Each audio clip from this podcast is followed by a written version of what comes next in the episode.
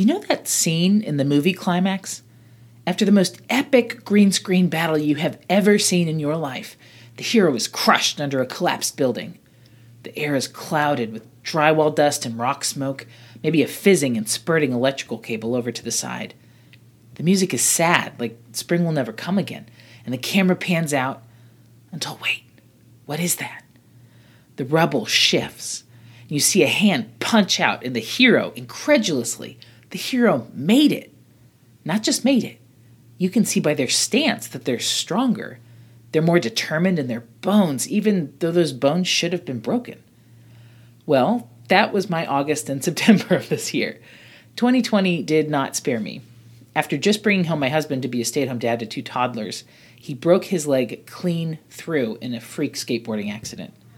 In one minute, I was back at that caged place as a full time working mom with limited childcare and a ton of commitments. That is not my happy place, to say the least. But it's really, really true. We are refined in the fire.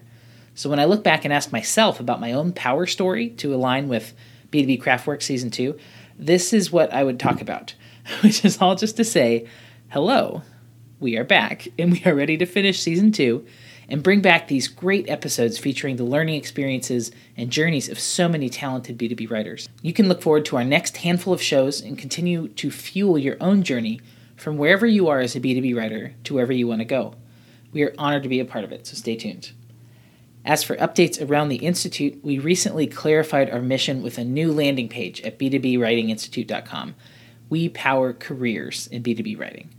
We're going to have data like the thought leadership report we just shared, as well as resources to help people be a better writer and business owner, if that's your B2B path. And we're working on what the community will hold. So there's a survey you can take about that if you want to weigh in. Just check the show notes. That is all for now. Thanks for listening, and I'll be back next week with a great story to tell.